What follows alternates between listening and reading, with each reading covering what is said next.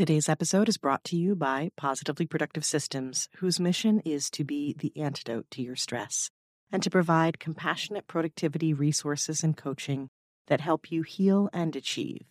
Be sure to check out both free and paid resources at positivelyproductive.com/resources.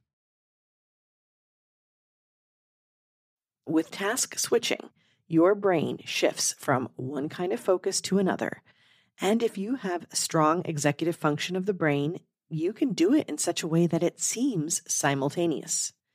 However, even if you are amazing at it, frequent task switching is inherently problematic. The transition from one task to another involves significant cognitive effort, causing mental and physical fatigue, reduced task performance, and a loss of concentration, a phenomenon known as the switch cost effect. In other words, no matter how good you might be at it, and no matter what you get done, there is still technically a loss involved. And I want you to consider what that is. And, as always, if it's worth it. You're listening to the Positively Living Podcast. I'm your host, Lisa Zawrotny, founder of Positively Productive Systems and a productivity coach certified in positive psychology and stress management. Join me as we explore ways to live a more proactive, positive life with episodes on productivity, self awareness, mindset, entrepreneur life, habits and systems, simplicity, fun, and more. I understand overwhelm personally as a multi passionate entrepreneur, wife and mom to kids and cats, and as a caregiver. I'm here to help you choose what's right for you so you can do less, live more, and breathe easier. Sound good? Let's get to it. Welcome to the Positively Living Podcast. I'm your host, Lisa, and I'm excited you've joined me. But I'm curious are you doing something else while listening to this podcast right now? My guess is you might be walking or driving, or perhaps doing the laundry or the dishes, or maybe making a cup of coffee. I love that for you. Well, the coffee part. I don't love that you have to do dishes or laundry, but I definitely love that I can keep you company and sometimes entertained while you're taking care of certain tasks. I believe that's one of the biggest benefits of a podcast. You're able to chip away at your to dos while still staying connected. I can join you on your errands and offer support while you're getting things done. And while I can't fold the laundry or pick up groceries for you, I can keep you company and hopefully inspire you. But why is it those kinds of tasks and not writing a blog or report or an important email are the ones that we combine? That's what we're going to talk about today. I think the tendency would be to call all of this multitasking, and I'm going to counter it's something different. Certain task combining can be effective, and multitasking is another thing entirely. So let's start with defining and technically debunking multitasking. It's the idea of doing two things at once. And it's a myth because you can't actually focus on two things at once. Now, before you tell me all the things you've done at the same time and how it's on your resume because your boss required it, so it must be true, hear me out. What we consider to be multitasking is really task switching. And you might be brilliant at it. And many employers expect it regularly, which irks me, but it's not a battle I can fight right now. So, with task switching, your brain shifts from one kind of focus to another. And if you have strong executive function of the brain, you can do it in such a way that it seems simultaneous. However, even if you are amazing at it, frequent task switching is inherently problematic. The transition from one task to another involves significant cognitive effort causing mental and physical fatigue, reduced task performance, and a loss of concentration, a phenomenon known as the switch cost effect. In other words, no matter how good you might be at it, and no matter what you get done, there is still technically a loss involved. And I want you to consider what that is. And, as always, if it's worth it. Even when we complete our tasks, mm-hmm. switching means losing time and energy, I referenced this in episode 174 on why multi passionates need a unique productivity strategy. That's because multi passionates have even more tasks to do and more things they're involved in. So the tendency to try to multitask and to have that loss from task switching can be even greater. I mentioned psychologist David Meyer and his claim that you can lose 40% of your productivity by switching a task just once. That's a big number, and there are many theories at play. But the key here is to think about why you have this drop, regardless of the amount of the drop. Think about what's involved. There's preparation delay, what you have to prepare for the next task, and the fact that we can sometimes still be stuck in the prior task. So there's a delay in the shift itself. Here's the major concern though it's not just loss of time that's involved, which actually has been averaged to about 20 minutes each time you switch a task. So for those doing the math at home, that's about an hour loss for three shifts. But you pay in other ways with the switch cost effect. It's a reduction in work quality. More switches can potentially mean more mistakes. That's because there's fatigue involved. You know, you get tired, you forget which tasks you're on, and you just have many delays and sometimes the potential for repeating the task, which again, right off the bat, not productive. It can impact memory and retention. When our attention is disrupted, it can impair our brain's ability to encode, meaning we can struggle with memory. It stops the flow state. The flow state. Ah, this is where God light is shown down, right? And you're hearing this beautiful music. The flow state is the most productive state we can be in. So basically, anything that stops that state stops productivity. It can also elicit decision fatigue. This is where the cognitive drain comes in, right? The energy for doing the work, the brain work that you've bumped up because of switching tasks well, that switching can make it harder to make decisions, and we already have so many decisions that we have to make in our lives. Basically, it's like, why make it harder on ourselves?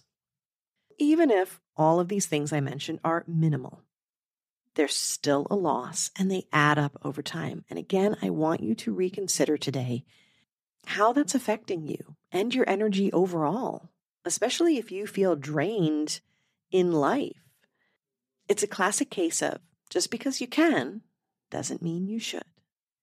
What alternative do you have? I'm so glad you asked. Here's my suggestion, and you're likely already doing it as we speak, so I want you to lean into it. I call it strategic task combining. Is this multitasking? I say, not really.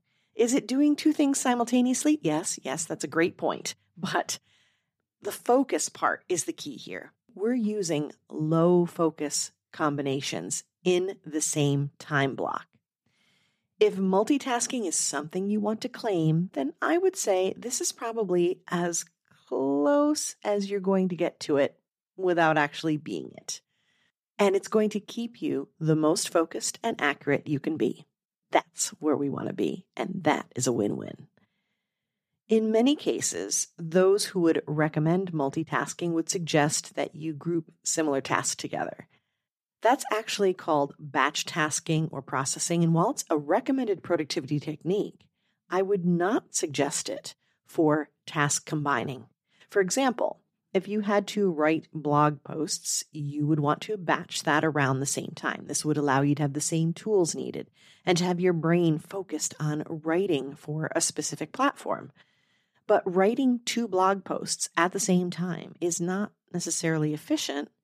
If they have similar topics, you could possibly combine researching for them and separating out notes, but splitting your time between articles is not as efficient as completing one and moving on to the next. So you can see where task switching would not work. What we're talking about is combining tasks at the same time. So that difference means that the tasks themselves must be different as well. So, this is where you take low focus tasks that either don't need focus due to their nature or because you've habituated them so your brain considers them automatic.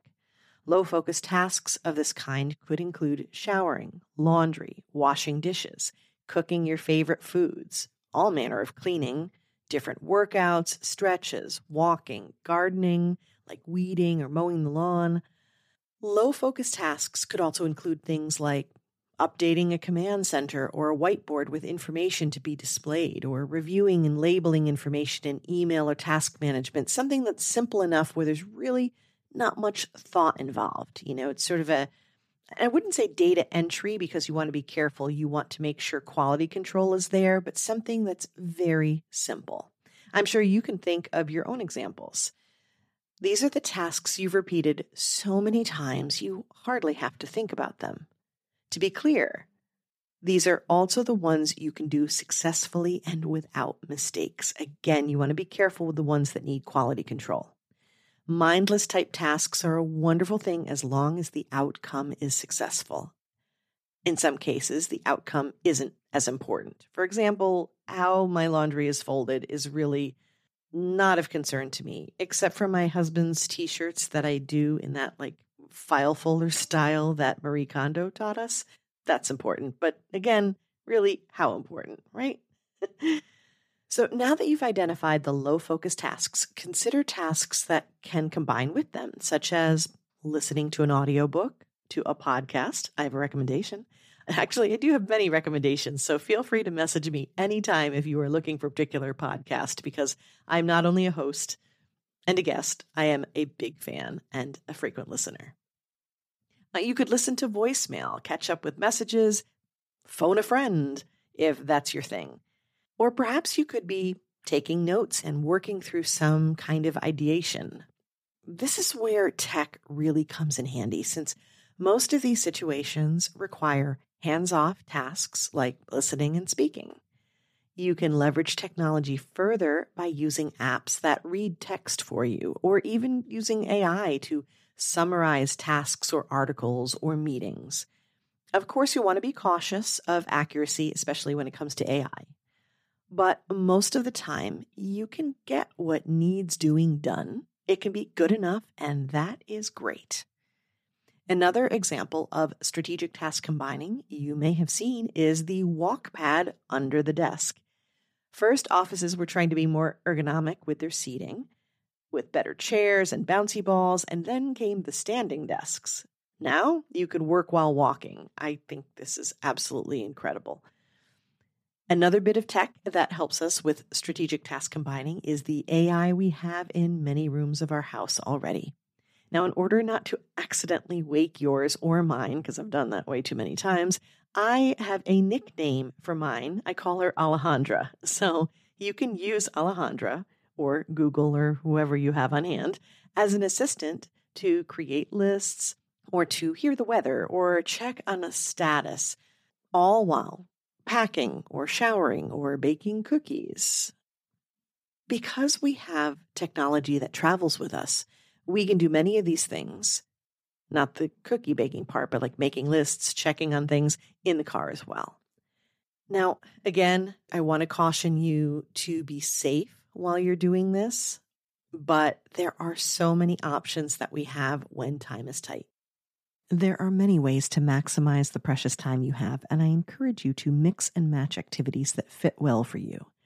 Try tasks you could, quote, do in your sleep as ones that you could combine with others. Start with those and keep it simple.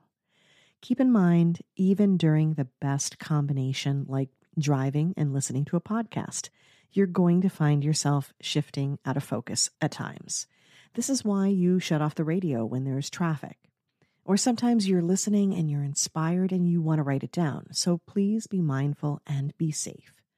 Also, pay attention to the quality.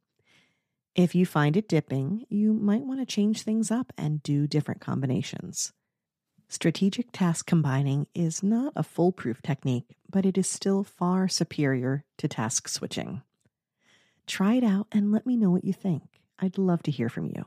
You can reach me on my Connect page of the website at positivelyproductive.com slash connect.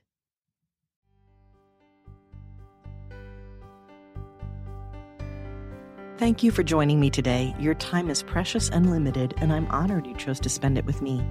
If you have feedback, questions, or want to schedule a chat, head to positivelyproductive.com slash connect. And if you are looking for any of the resources referenced on the podcast, from books to products to training and more, go to positivelyproductive.com slash resources.